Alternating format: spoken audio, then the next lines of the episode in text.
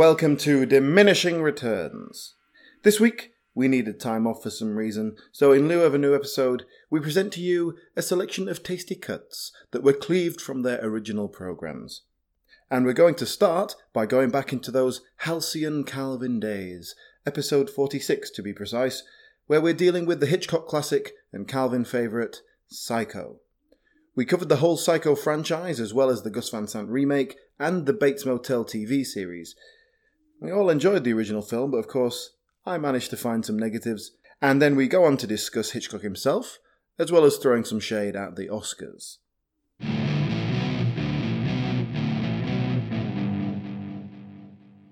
I hate the title. Psycho. Yeah, Has has Psycho the film redefined the the, word. the Psycho. language? Because I expect it has. Yeah, I think pe- the book was called Psycho. Oh, so true, the, the movie just took the title from the book, but uh, as far as I'm aware, the book like it was a term, but it wasn't necessarily like because people weren't necessarily sure about what psychology was. So th- this film is the reason why people would say you're such a psycho. It's become a slang term.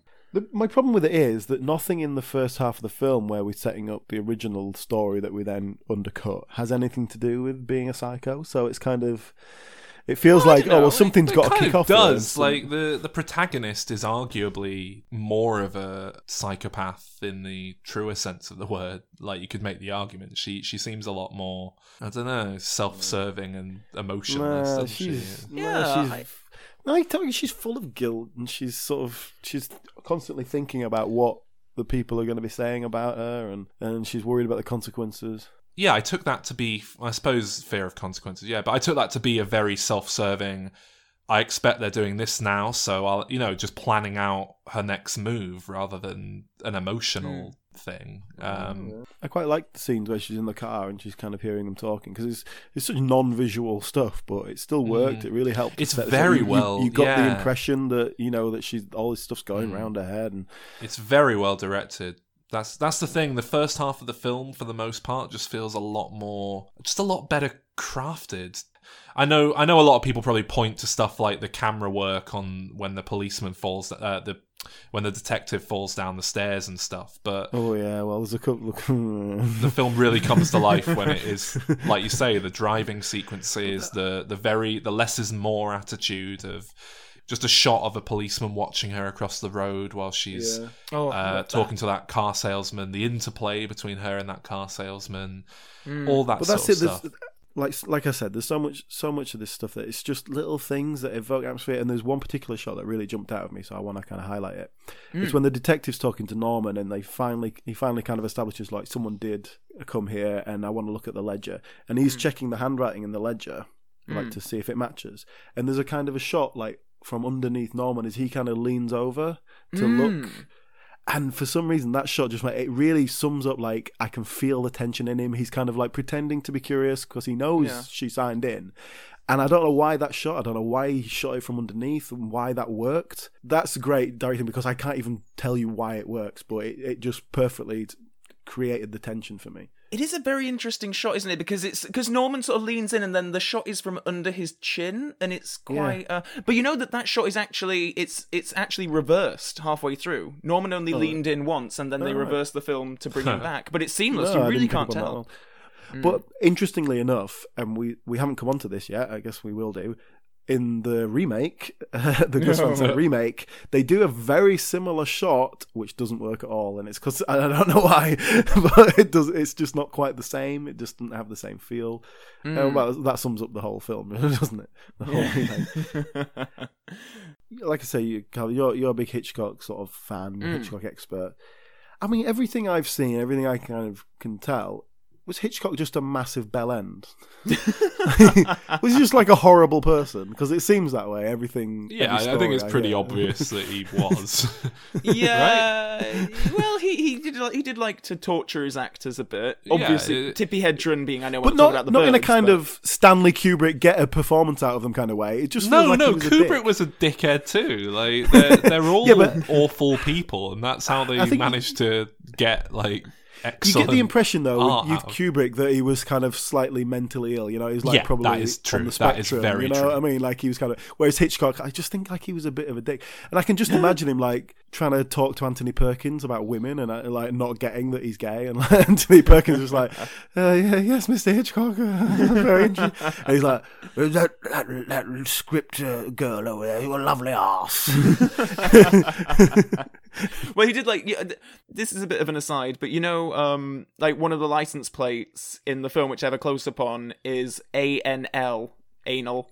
that was that was Hitchcock's joke. God, he's like bloody Shakespeare.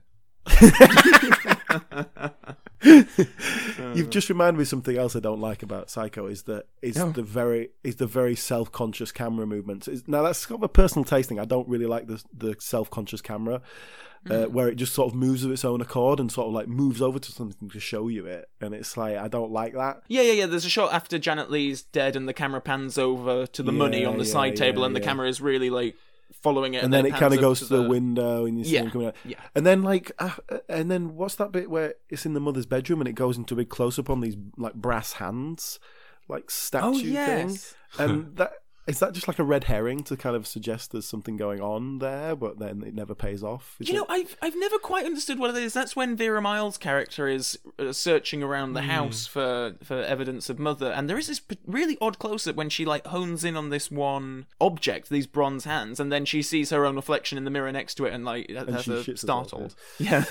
But I Um, don't know what that means. yeah. I don't know if it's part of the, uh, just part of the atmosphere, like because you're really drawn into that, and he's trying to focus your eyes in, or I, I don't really know what he's trying to do. Um, it always reminds me of like episodes of Murder She Wrote, where Yes. it kind of like it'll pan into like um, a, a close up of a of like a cigarette lighter. It's like, oh, that's gonna come into play later. that's, gonna, that's gonna be the murder weapon or whatever. It's just obviously like he's kind of doing that as a fake out, I guess. But Yeah, no, no. well, I, I think the Murder She Wrote comparison is quite apt when it comes to Psycho 2. Yeah. I, it has a lot of murder mystery vibes, and uh, it remind, there is actually an episode of Murder She Wrote where Jessica Fletcher goes and lives on the set of the Bates Motel. of course, I think one one of one of the other interesting things to note, they recreated the Psycho set at Universal Studios in Florida, in Orlando, and Okay. the the whole thing was filmed in Florida while tourists would come past and see things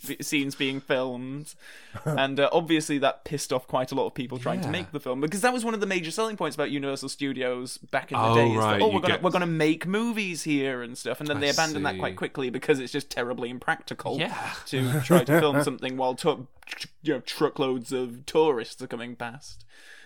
Well, yeah, yeah, and and just as a quick word about the acting, because Meg Tilly in going into Psycho 2 was Oscar nominated, as is Diana Scarwid, who's in the third film, the main woman in the third film. Ah, Both interesting. Os- both Oscar nominated going into these films, like stuff they'd done before. Um, that Best Supporting Actress Oscar is responsible for some very uh, dubious nominations, if you ask me.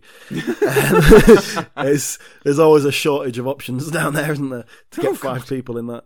Um,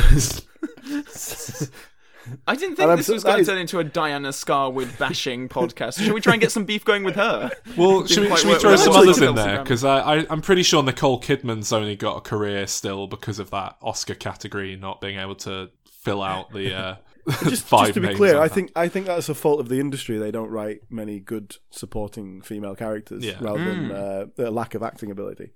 But they have to just really ram anyone they can find in there. I mean, that's why um, people like Meryl Streep have got 48 Oscar nominations, just because they're just like, okay, she's a safe bet. You know, she yeah, none of us have watched the films, but You know, it's Ma- probably put good. Maggie Smith in there again. Yeah. Like Judi Dench won an Oscar for like a, she was on screen for what 45 seconds. Was it? Yeah, it's, it's how it's how Melissa McCarthy has an Oscar nomination for Bridesmaids as well. It's you know not that she doesn't give a great performance. I like her in that film, but it's not it's not Oscar caliber, is it? On one hand, like I say, I kind of wish that we had just followed the first half of the film, but there are hmm. a lot of films that do the same sort of bait and switch thing that I I quite like, and I'll often defend when people call them out for you know saying it's bad writing to do that sort of thing. And I'm willing to bet that they all came after Psycho, right? Oh yeah, of course it did. Because this is what I'm talking about. Like I'm saying that there's elements of this film that I don't like, and I'm not sure it really works that well as a standalone film. Hmm.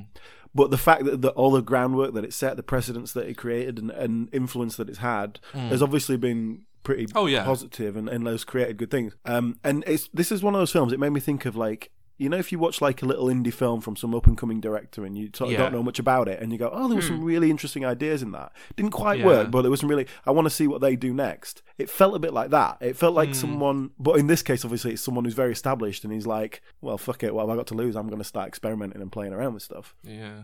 I was just gonna say, well, the, the more modern films that spring to mind that do do that sort of thing, uh, you know, things like From Dusk Till Dawn that just chucks vampires in halfway through the film. Well, again, that though doesn't work either. Actually, well, well, no, but I see. I, I will defend that film. We'll save that for another episode. I'm sure we'll get there at some point. I, I really like that film, but I do as well. I but think I prefer I think it works a hell of a lot better. Oh, we see. There you go. I think it works a hell of a lot better than in Psycho because I think the second half of the film is a lot better, and it's why you've sort of come to see it. Whereas for me, the first half of Psycho is probably the strongest half and the most entertaining half and I, I think that's why it doesn't really work for me that that big change happens because it doesn't it doesn't shift gear in a way that makes things more entertaining for me You just remind me something there. I'm going way back now, but um, the fact that Psycho was a film that changed the viewing habits of the public because Hitchcock insisted that you have to start at the beginning and watch through to the end. Yes. Which apparently was a really novel concept at the time. Yeah. Uh, which, I, and I know films work differently about that. Wait. You just sort of drop. well I was going going to to say how would that work you just go in halfway through the Yeah. showing right You'd pay. Yeah, you just you'd sort of- pay a dollar or whatever, and then you'd go and sit in, and then you'd basically they'd probably show the same film with newsreels in between. So you'd go halfway in through Ben Hur, maybe watch the second half, see a few newsreels. You could just sit there for as long as you wanted, really. But it's weird because it's not like this was the first film that had a narrative structure that had to be seen from beginning to end. Like all films have that for many years.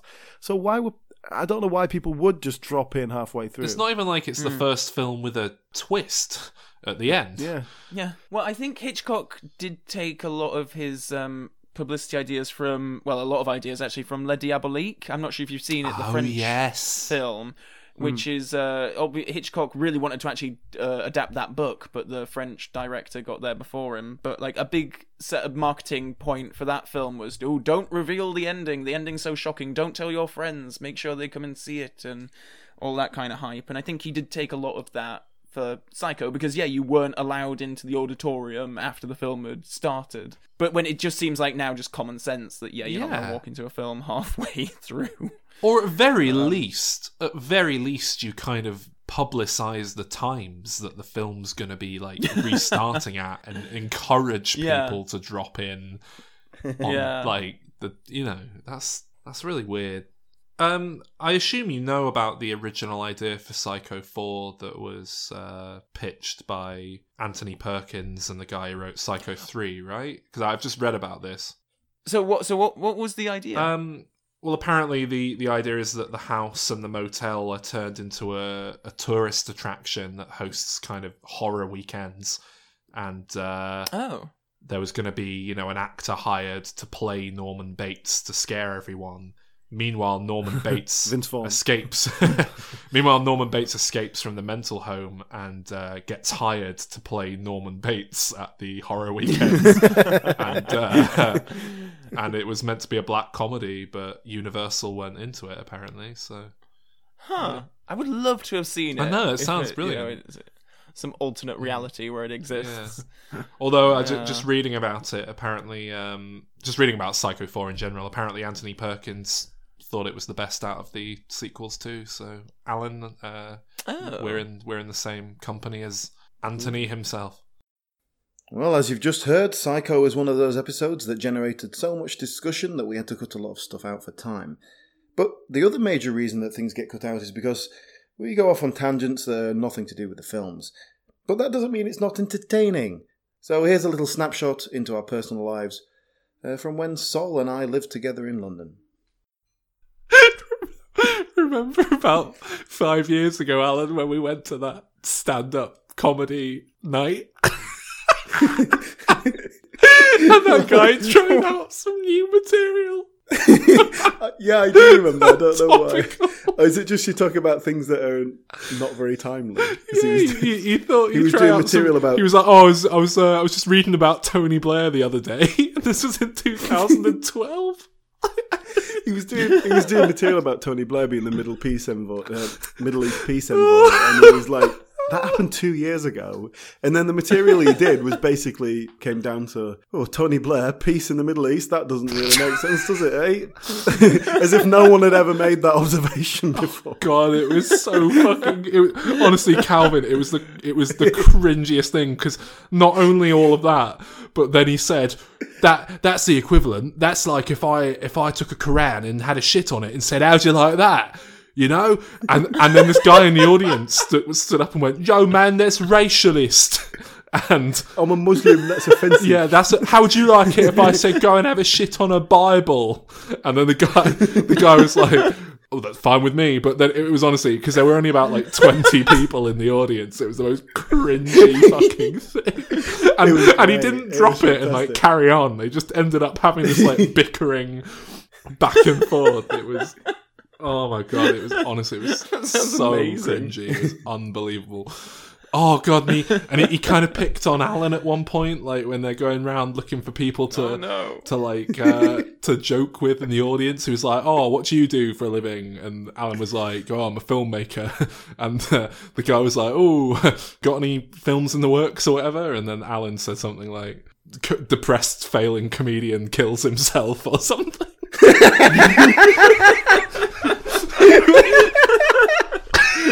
Did you actually? That's really funny. That's really quick witted. it, it was a uh, it was a quicker wit than was displayed on stage at all that night. It was a The- he was he was the compare as well. Like he was the guy Oh, God. kind of hosting, so he kept coming back in between the acts. It wasn't like a bad act who then fucked up. it was so cringy. God. Anyway, sorry. Yeah, just was great. that comment about timely material just reminded me. Brought up memories. God, what were we talking about? hey, Alan, remember when we were living in Brixton and then on Gumtree, I think it was, there was an ad for a chimp and we were like Oh, yeah. seriously considering getting a chimp? yes. Oh god. Oh, What? How would you even have like looked after it? We'd have just we we, would have got bored after a couple of weeks and let it go. It'd have been fine. we we gave that some like serious consideration. I think I looked into it, and it's it's too much hard work when they like, hit puberty and Yes. they like start ripping faces off and stuff. But if that if it wasn't for that, like that would have been our house chimp that we just had running around. Oh. Is it is it even legal to own a chimp in this country? Probably not like what you would have done. I'm sure you need some kind of permit, but I've got. I- I might be misremembering. I've got a feeling it is legal, but it's one of those like it's like the law just hasn't been like no one bothered to update the law for chimps because it's just like it. People aren't stupid enough to go and have pet chimps or something. That would have been fun. Where would we be now? I'll tell you where we'd be. Sean would have taken it to Scotland because we would have got sick of it. he'd, he'd be stuck with a chimp looking after it. I think the idea was like the thought process was that would be a good icebreaker for just like impressing women. just have a chimp on your shoulder. I seem to remember that being the motivation behind. I think think that's probably would bear out. At least, yeah, an icebreaker. Long term problematic. it worked for James Franco. Yeah. Now, you probably guessed that that second clip came from our discussion on the Planet of the Apes, which was actually a double bill looking at the classic series and then the Tim Burton remake as well as the more successful reboot with Andy Serkis as the revolutionary chimp Caesar. Now, those were episodes 58 and 59, and if you'd like to listen to them, just go to our website, dimreturns.com, where we have all our old episodes. Uh, plus, of course, you can find them on iTunes or whatever your podcasting providing service is. Uh, just find them in the usual way. And another long running franchise that we covered in great detail is Alien. So here's some extra stuff for you about James Cameron's contribution. Uh, well, I, there are things I, I really like about Aliens in terms of the way that it's presented. Like the production design, again, is, is fantastic. In fact, pretty much all the films it is. Um, well, okay, what, what I want to praise, what one thing I like is particularly the, the helmet cams thing where all the all the yeah, troops have yeah. helmet cams and and so we and it's great because we we see a lot of like point of view stuff. It really puts us in the action, but at the same time, it keeps us distant because we're watching on a screen, like with Ripley, where we've not got any peripheral vision. We're not sure what's going on because someone's being attacked, and and it, it just creates the atmosphere really nicely. I think that's a nice, and I don't know if that was particularly a directorial touch or if it was just sort of came through general ideas for the film and cinematography and the script or whatever. But then on top of that, there's some nice things which comes down to script, I think. A lot of nice setup and, and payoff. They set up early on that the they're basically sat on top of a nuclear bomb because it's used later on as the way of destroying the whole place. And in fact, it's the hmm. threat, the the thing they have to get away from ultimately, as well as the aliens. And so it's Yeah. just sort of set up earlier and then pays off. And then the other big thing is when we see Ripley has got a job in a factory and she's working like this forklift truck suit thing, which Hmm. pays off big time at the end. But when it's setting that yeah, up, but but it they're works. but they're so they're such like Chekhov's guns of like they're not subtle setups. It's Well, so no, I obvious. think, right, no, I don't right. think it, I think it works as a, a subtle set because it's just setting up her character. She's she's doing something else, and she's like she can hold her own against the guys. She can still do things. I think it does work. I don't think when you see her in that cool suit, you don't think, oh, she's going to fight an alien with that later. Well, no, but you do think, oh, the nuclear reactor is gonna get blown up at the end of the film. No, because the way they set it up is to make it that it's a plot device, as in that's the why they can't shoot their bullets, and so it looks okay. So that makes sense. It's been set up, and there's your payoff straight away. So you don't I mean, I'm, necessarily. I don't know. Maybe I've and it's not a big twist or anything because it's not that much later where they find out that it's a problem. So it's not like a big thing. But I just I, I think the script script is quite nicely structured. I think there's a lot of things that work in there. But I the speaking of that forklift hand suit thing, that's a really cool design. That's a nice looking thing, isn't it? Yeah. Yeah, I mean, obviously, she has to fight the alien queen at the end, and it puts her on a level pegging in But terms yeah, of I think that but that, that's a really good way of making that work, isn't it? Yeah, yeah, yeah, Yeah. It, it, it, it works. But again, it's just like, all right, then, yep, I can kill that. Just give me enough equipment, and here we go. Yeah, but it but it is a real fight with the queen at the end. I mean, it's it's not like they're just gunning down the aliens with relative ease like earlier on in the film. Oh no, I totally get it, and I I understand. I understand, and it works for this kind of a film. I suppose my problem with it is that it's even this kind of a film to begin with, and what I, I think. Hmm. Well, uh, so as you mentioned earlier, each film in this four film series is a different genre. You can argue this is the only one where it doesn't quite work for me. It, it, it's it's much more born out of the first film, though, isn't it? It doesn't. There's not a great deal of of uh, unique flavor in this one, I suppose. No, yeah, no, but like the- I love I love the look of the alien queen, for example, but it is very much like right, that was cool. Like, like draw it, but make it bigger, and we'll make that the big bad one. Yeah. But having said that, the, the creature design, that like the, the creature effects in this film are are really quite impressive. To say the first one's yeah, compared to the first film, do you not think? I mean, the first one obviously was nearly ten years earlier, but but this and- film and- doesn't. this is a lot of men in rubber suits, like quite obviously men in rubber suits, and I, I, I have an issue with how this movie changes the uh, impression of the alien anyway, and just makes it insect-like. It's like ants; they're just they hive and they they, they can be killed quite easily. They're just I do agree with you there. Yes. That that is something that really bugs me when I watch it. Yeah, I don't Yeah. like the fact that you know you basically just oh alien, yeah, shoot it, shoot it from a distance, Yeah. don't get acid on you, you're all right. It's like yeah, it's a little bit too easy to kill them, isn't it? And so Yeah. yeah, so they have to have just loads of them to make it a threat. yeah. Exactly. That's the only reason why they're a threat because there are so many of them because they've taken over this colony and the people and presumably impregnated all of them. And they almost get around it by having this plot device where uh, they can't shoot because they're basically on top of a nuclear reactor and they don't want to risk damaging it. But then that's basically completely forgotten because they get attacked, so everyone dies, and then the ones who survive are the ones who secretly kept their bullets and they go around firing them anyway. It's The ones with their names in the credits. Um, and the other thing is this kind of sexual chemistry she has with Hicks, which never really goes anywhere. And but there's just enough there to kind of like oh, there's a bit of a frisson there. They're the kind of and it's and it seems to be based on a mutual sort of respect rather than like just lust. Um, and Yeah. I like that. I like those little character interactions, and and that's the sort of thing that helps bring the whole thing to life because the characters work Hmm. nicely. There is one shot, and James Cameron's very proud of this particular shot. And uh, fair, fair play, I think it's it's the it's the only shot where you get a slightly over um, sense of the family unit that's being created. It's shortly after Ella uh, Ripley and Newt have been trapped in the room with the face huggers, and uh, the Marines come in and save them. And there's just one shot where it's like Ripley is holding Newt and. Uh, Hicks has his arms around both of them, and it is just this family unit. Like, yeah, it's mum, dad, and kid, isn't it? But yeah, it's, Uh, but I- it's not overplayed. That's what I like. about No, it. no, it isn't. How many films do you see a, a, a love story just crowbarred in for no reason? Well, exactly, yeah.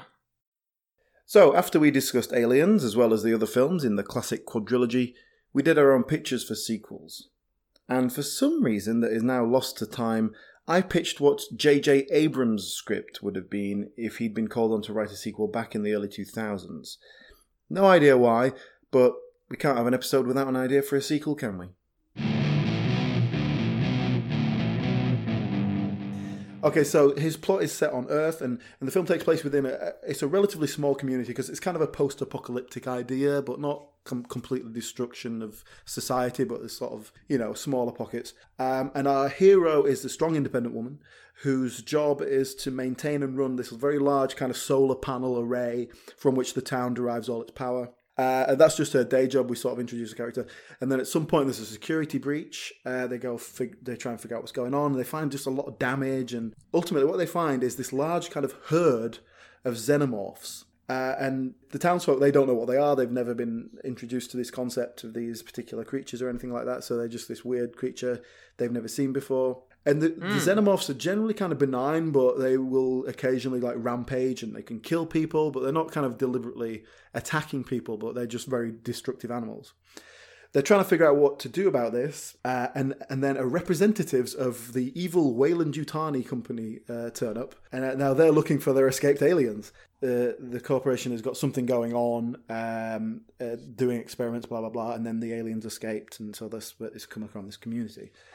Uh, now, this is important because you have to have, this is what I've learned from the previous Alien films, you have to have the corporation as the bad guys. Because the aliens can't, the aliens can't be the bad guys because they're essentially more animalistic. They're not thinking about what they're doing. The Queen, to an extent, does. Um, And I would argue that, that doesn't really work uh, very well. Because, but, well, basically, the explanation is that the company has been experimenting with the, the aliens and different host species. And and the idea is, and this is something I want to bring in, that the host species has a major influence on how the creature works. Uh, like, and, and we've touched on this in Alien Three specifically, and it doesn't really get expanded too much. Uh, but that alien is different to the others because it came from a, a dog or a cow uh, instead of uh, a human. And so these are like cow xenomorphs, and they're just kind of slow. and a bit longer.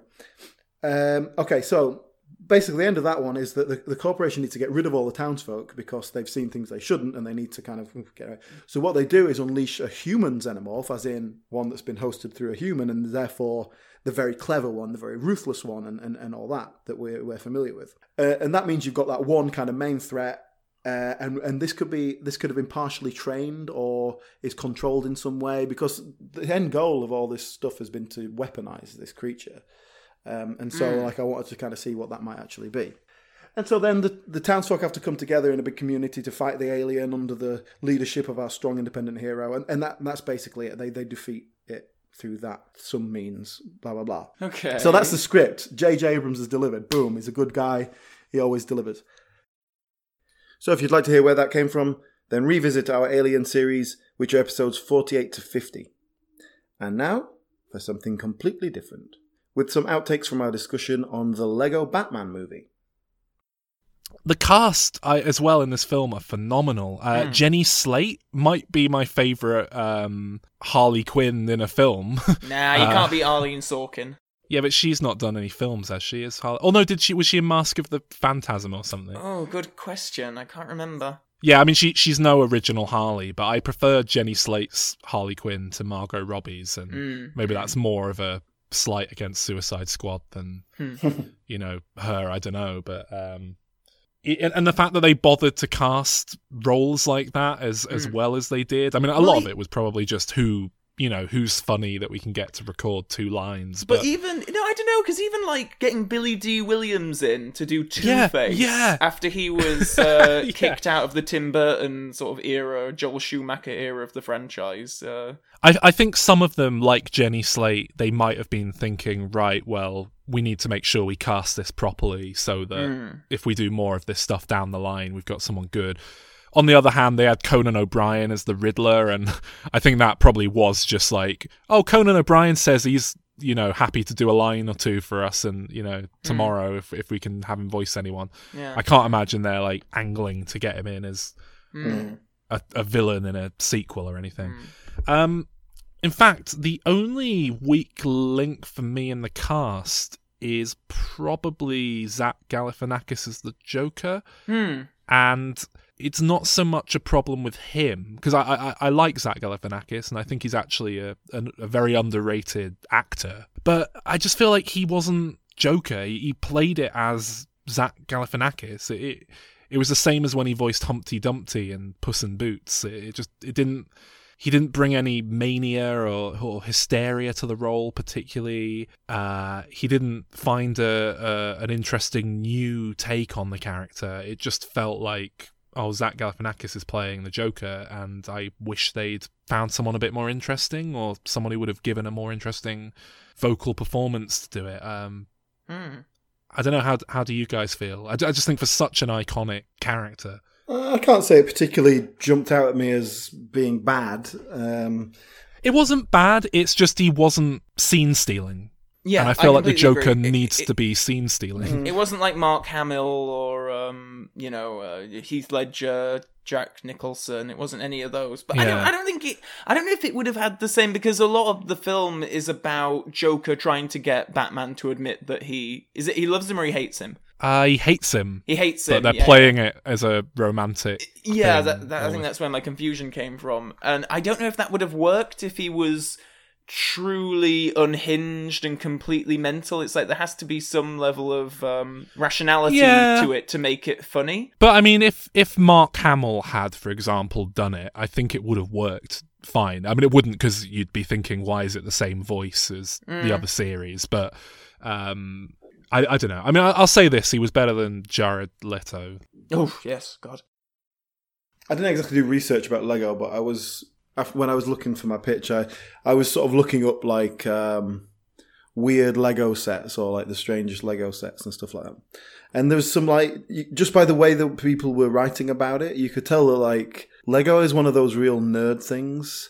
Oh, Isn't God, it? yeah. Like where it's like, oh, I got a, a seven HF block uh, Yeah. in in red. Oh, it's yeah. very rare. I had the same experience. I, I was doing a bit of research for trying to come up with a pitch, and yeah, it, like there's a, a Lego wiki, and you go looking, and it's just too detailed to like just. It's like you say, it's just lists of letters and numbers and codes, and this block was you know entered production in 1983 and was featured in these sets, but then ceased production and was replaced with the this block and It did was remind me in these it- colours and It reminded me actually. I watched the other day. I watched one of Calvin's Bond videos, um, available on YouTube. Calvin Bond reviewer. Um, the one where you were looking at a, a range of toy cars that were from all the films, and it was just it was just you looking at boxes of cars and then looking at a little toy car and going, "Oh, it's blue! Look, it's shiny on the bottom." And it, and it was it, like was it I- an unboxing? well, no, it was more of a review of the whole thing. I mean, some of them Oh, didn't come out of the boxes because it'd be far too. I don't understand unboxing precious. videos. well, you do, you do them as well, don't you, Calvin? Yes. What do you want? I mean, I didn't watch the whole thing. I couldn't stand it. Oh, I guess I watched a few minutes. uh, and just go, Blu-rays and okay. stuff. I couldn't Yeah. stand it. Wow. Thanks. That's very no. You, you the, the actual film stuff you do is fine. It was just you looking at toy cars. It was like they weren't even like good toy cars with loads of gadgets. They were just shit. Like here's a plastic car. I think we're getting off topic here. Trying to give you a plug, Calvin. Dr- oh, then- yeah, a plug that contains Yeah, the phrase if- "I couldn't what? bear to watch it." Look, like if listeners, if you if you enjoy watching A challenge. grown adults play with toys, um, meant for children, then go to Calvin Dyson Bond Reviewer YouTube channel and, and Yeah, subscribe. except you're not allowed to play with them. You're just allowed to put them in the boxes and look at them, um, because otherwise they not they lose value. Because it belongs in a museum, Alan. Uh, huh. If you'd like to see more of Calvin dissecting Bond and looking at crap toy cars, then his Bond Review YouTube channel really is very good. Just search YouTube for Calvin Bond Reviewer for all his material. And while you're there, you can check out Diminishing Returns, as we also have all our episodes up there, thanks to the work of a listener, actually, who has been faithfully converting our audio into video files so that we can upload them and give you just one more way to access the show. Many thanks to Tom Patton, who has been sorting that out for us. Now, next up, we have a quiz. Regular listeners will know that we love a quiz here at Diminishing Returns, and we even did a big quiz special for our 100th episode. That turned out to be so quiztacular that we had to cut some out just to get it down to a somewhat reasonable length. So here is one that didn't make the final episode. This is a this is a quiz based on the Oscars. We do an Oscars yes. special every year, of course, in which we watch all the best picture Oscar nominees. Uh, so, but don't worry, it's not going to be too specific about what we've done recently. Calvin, I know you haven't seen them. What I'm going to do is I'm going to give you a particular category here, and you're going to take it in turns to give me a correct answer, right? Right. And whoever falters first loses, and the winner gets gets two points. Ooh, So- this is good. Okay. Basically, So hang on, the fir- we we take it in turns. I think it'll make more sense if I give you the category. So, S- Calvin, you're going to go first. Okay. And what I want are winners of the award Best Supporting Actress. Okay. So now you're going to go back and forth until you run out of answers, and the first one that runs out loses. Oh crap. Okay. Fuck. And and you need like actor and film they won for. No, Right. Phew. just okay. actor. Just the actor. Uh, if they've won more than one, that's fine. It still counts. Okay. Um, And so, yeah, you know, I'll know you'll get a few, but then how quickly will you break down is I'm- the question. I'm and obviously, already go for the obvious ones first. Yeah, best supporting actress is a tough one. Calvin, you're going Okay. first. Um. Uh. Angelina Jolie. Angelina Jolie for Girl Interrupted? It was Girl Interrupted in 1999. Mm, mm. Well done. Meryl Streep. It's a solid guess, isn't it? Let's see. She- Yeah, she did. Uh, um. Was it Kramer versus Kramer? Oh no, it was the Deer Spawn that? Hunter. Hang on, let's see. I've got. I'll go through what I've got here. She definitely Um, did. nominated for the Deer Hunter. Won for Kramer versus Kramer. Yeah. Yeah. Nominated for adaptation. Nominated for Ah, Into yeah. the Woods. Mm. Yep. There you go. Well done. Melissa Leo, Melissa Leo. She won quite recently, didn't she? Do the you know fighter. I believe. Oh yeah. She won for The Fighter Mm. in 2010. Mm. Okay, Uh, so Jennifer Tilly. Jennifer Tilly. Do you know what? I think did she win? She was just Oscar nominated. Oh, I thought she, She won. was nominated. She was nominated for Bullets Over Broadway in 1994. She lost to Dianne Wiest in the same film. So that is the end Fuck. of Oh, your phew. round. That's two points to Calvin. Hooray! Um, do you want to know some answers? There's some. See, see if there's any obvious ones we missed. Well, there's like Well, this- 85 ones that we haven't mentioned. Well, so- Nicole Yeah, Kidman was going to be my next broad strokes guess, but I don't know if she's Judi ever at one Dench for and- supporting. Hattie Judi McDaniels Dench definitely were- has. in Yeah, Hattie mind. McDaniels. Allison Janney, of course, this year. Ah, right, yeah. Did uh, Oprah Viola- Winfrey? Did Viola she win? Davis. Color purple. Oh no, she hasn't Yeah. actually. No. Whoopi Goldberg? Shh. Whoopi Goldberg won for Ghost, I think. Yeah. Color Purple didn't win any, did it? Got nominated for loads, it didn't win any. Did Amy Adams ever win for supporting? She's the only other one I Um, could pull to mind, but I don't know if she's even been nominated for. No. No, she has been nominated. uh, I don't know if she won. Yeah, she was nominated for Junebug. And the fight. You got Marisa Tomei as the famous one for My Cousin Vinny, the famously shit one. Oh yeah. Uh, Tate O'Neal, she's the youngest winner. Anna Paquin, she was young one as well. Alright, Anne. Hathaway's won it. So yeah, not bad, not bad. Uh, But that's a tough one, isn't it? They're all Mm. best supporting actress. yeah. Okay, so the next one, I think you guys are going to be a bit better at than I was. And Sol can go first on this one. People who have won the Academy Award for Best Original Score. Ooh. Okay. Uh, Jerry Goldsmith. Yep. He won for The Omen. He might have won for some others. Hang on here, let me find. Yeah, he won for The Omen, and that seems to be the only one he actually won. Yeah. Right. Okay. Okay. Uh, shall I go? Yeah. John Williams. Ah, John Williams, the yeah, he's been Yeah, how many times been nominated? Forty six one. Million, times or something. trillion. yeah, one for plenty. Uh, yeah, he's won. I think Jaws was the first win he had. Uh, Fiddler on the Roof. He won a Best Adaptation score for that one, which is Oh. a, a brief period where they were giving that award. But yeah, uh, Jaws was the first proper one. Yeah, okay, good answer. Um, Hans Zimmer. Hans Zimmer Must So, have. okay. He's been nominated a trillion times. I'm not sure if he's actually ever won. I think he has. I think he won for for Rain Man. Okay, uh, Rain Man first nomination, but he didn't win that. He won for the Lion Oh, King. he did win for the Lion King. Good, good. He wa- he did, and that was the only one he won. Cool. hmm. I've got two other sure things uh, in my in my mind. Here, Okay. but um, uh, Good, good. I, I took out the obvious one with Hans Zimmer just to get him off the table. Yeah. This could backfire on me, but Bernard Herrmann. I'm pretty sure he, he must have won at least once. Who's that? Is he a James Okay. Bond guy? No, no, no. He did Psycho and Taxi Driver. Oh, oh, he must have won for something. Yeah, yeah, yeah. yeah. Vertigo, Cape Fear. It says here he was he won Okay. uh, in 1941 Mm, okay. For when they would they they broke up the categories. So it was for best score of a music or dramatic or, or comedy picture. Yeah, see, I rather than a know. mus- rather than a musical. Yeah. Oh, okay. Uh, so he won for that for the Devil and Danny Webster. He was nominated for Anna and the King of Siam, Mm. Obsession.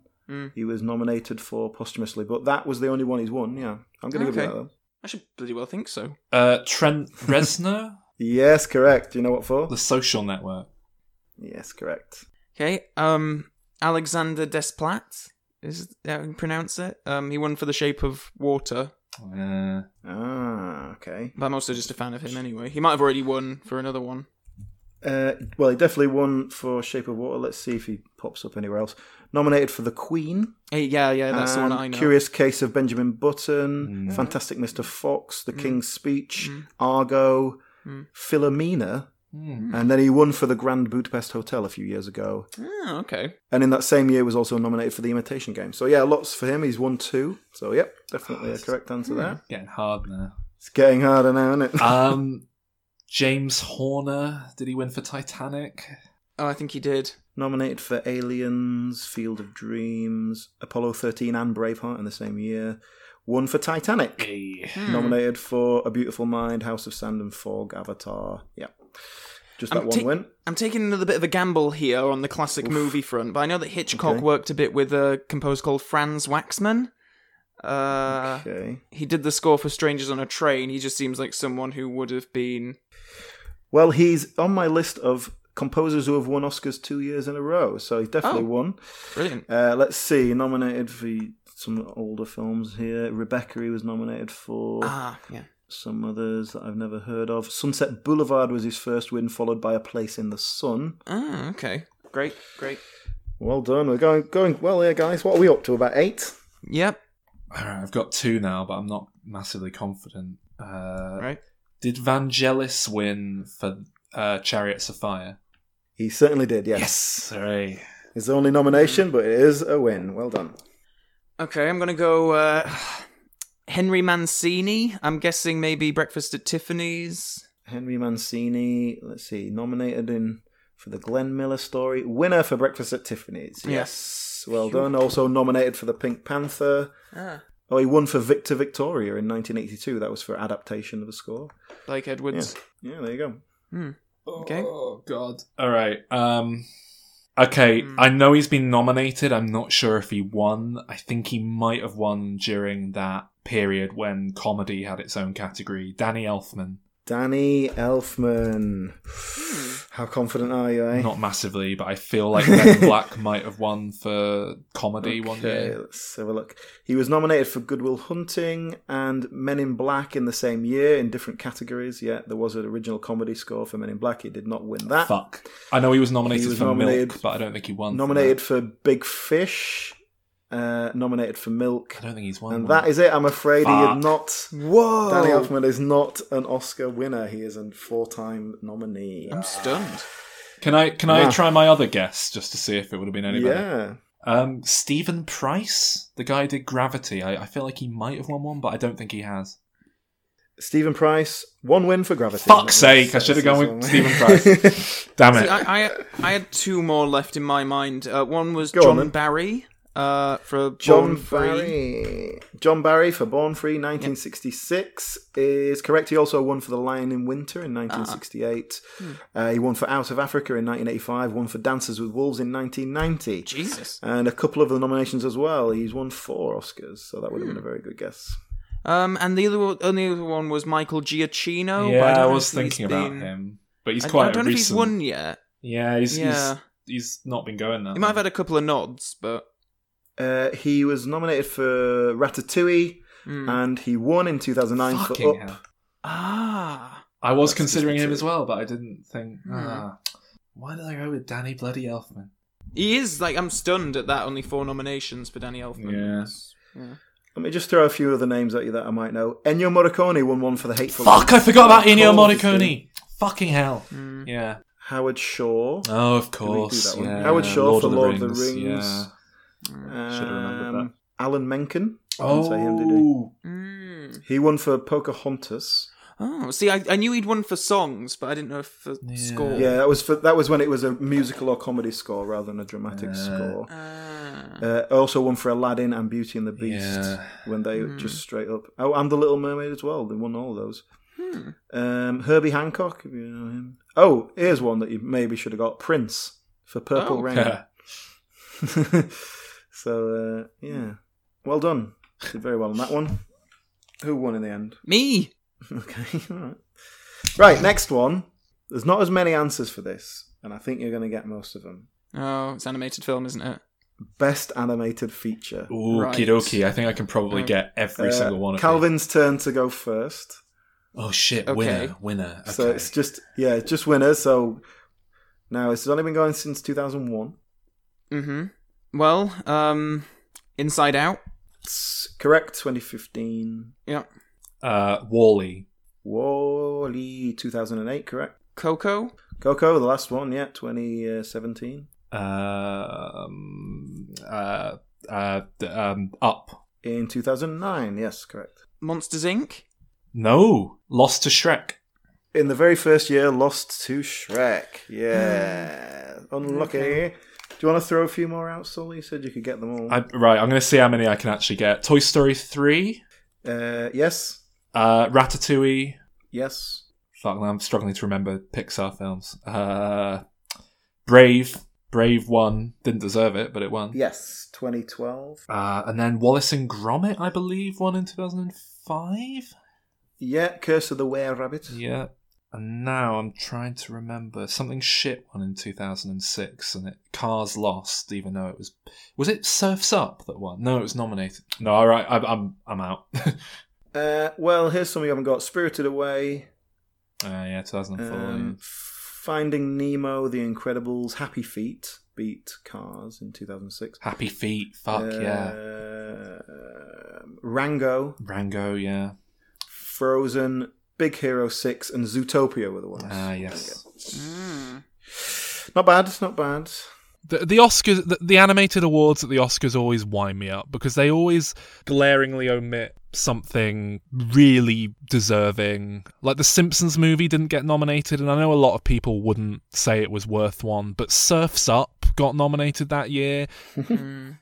and and they always they always omit two bigger more obvious mainstream films in favor of some little arty french film and everyone thinks, oh, of course, it's an arty little French film. Of course, it should be nominated. But then when you actually sit down and watch those films, like I do, uh, they're they're generally a bit shit. Chico and Rita, shit. The the the Cat of France or whatever it's called, Cat in Paris, shit. Uh, that that Song of Kells or whatever it was, that Irish thing from a few years ago. I mean, I'm going back to like 2009 there. Shit it winds me up. Although, you know, that's not to say all French animation is shit because uh, Jacques Demy, is he called? His work's wonderful. The Illusionist, that guy. Yes, yes. Yeah. Okay, next category. A little bit different. Uh, I want you to name people who have hosted the Academy Award. Hosted. Okay. Uh, Billy Crystal. Correct? Whoopi Goldberg. years.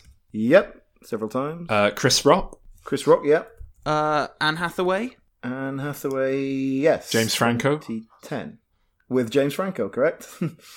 Uh, Bob Hope.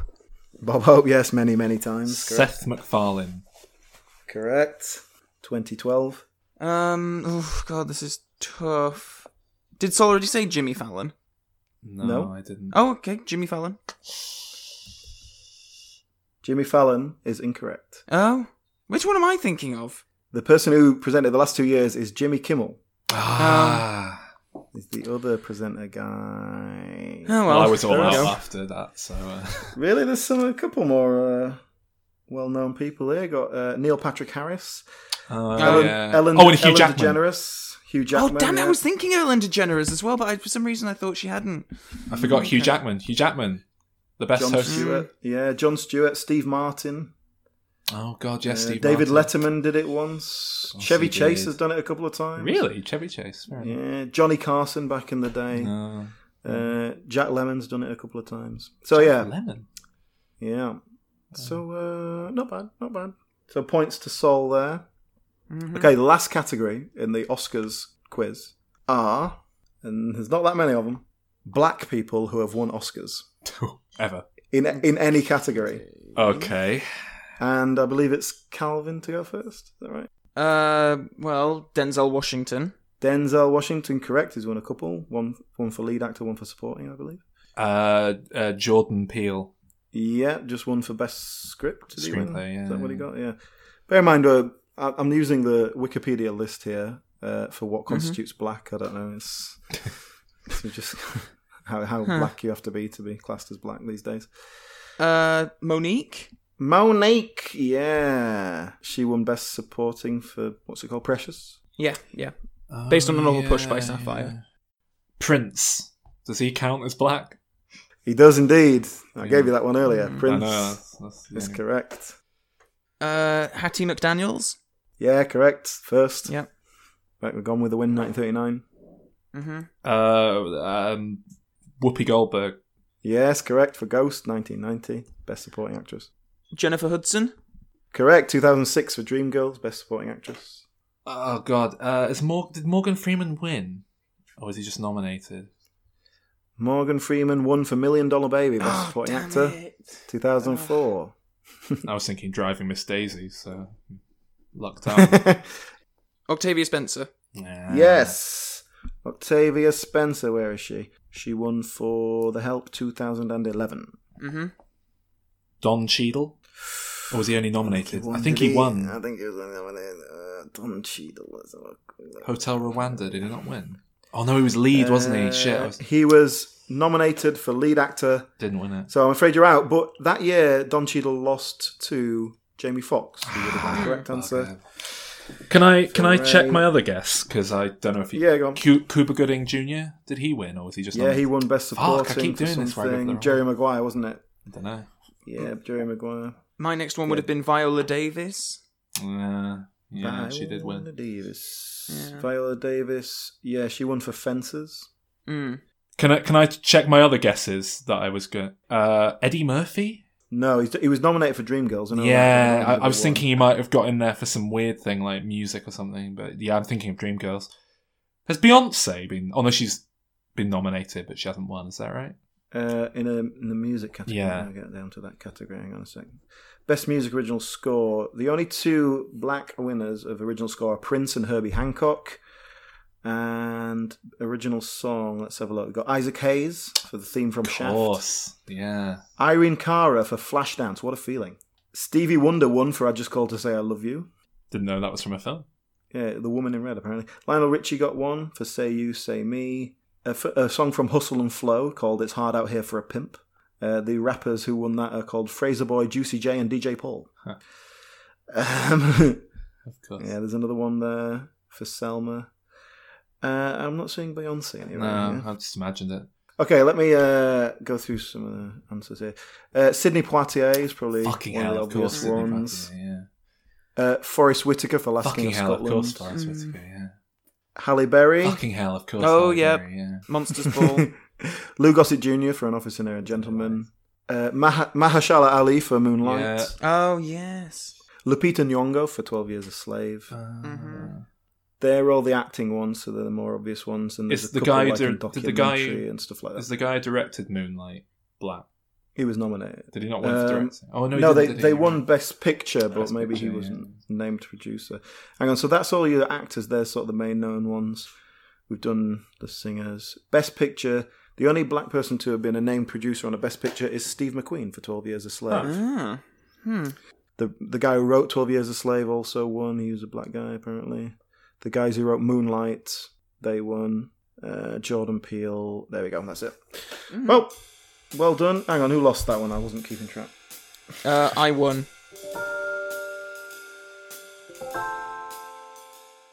Well, that's it for now. We hope you've enjoyed some of our offcuts, and don't forget you can interact with us at our Facebook page, facebook.com forward slash diminishing returns podcast. Get in touch and tell us what you think of all the films that we discuss. And I'll leave you with just one last silly clip of the latest in a long line of celebrity guests on the show. See you next week.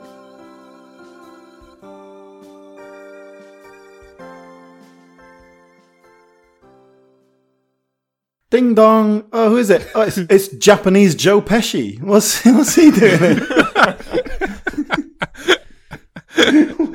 Why is he Japanese? That doesn't even begin to make What, sense. Why do you mean I'm fucking Japanese? You're trying to say something? I can't Uh, Joe Pesci. Can you, uh, Joe, do us a do us a song? I know you love singing, don't you? I Was love that one fucking of- rapping, you little piece of shit. Is that one about you being a wise guy? You like that one? I'm a Japanese wise guy. don't don't talk to me being a little bitch. I'll leave I'll shoot you in the face. Leave you floating in a ditch. Yeah, it's me, Japanese Joe Pesci.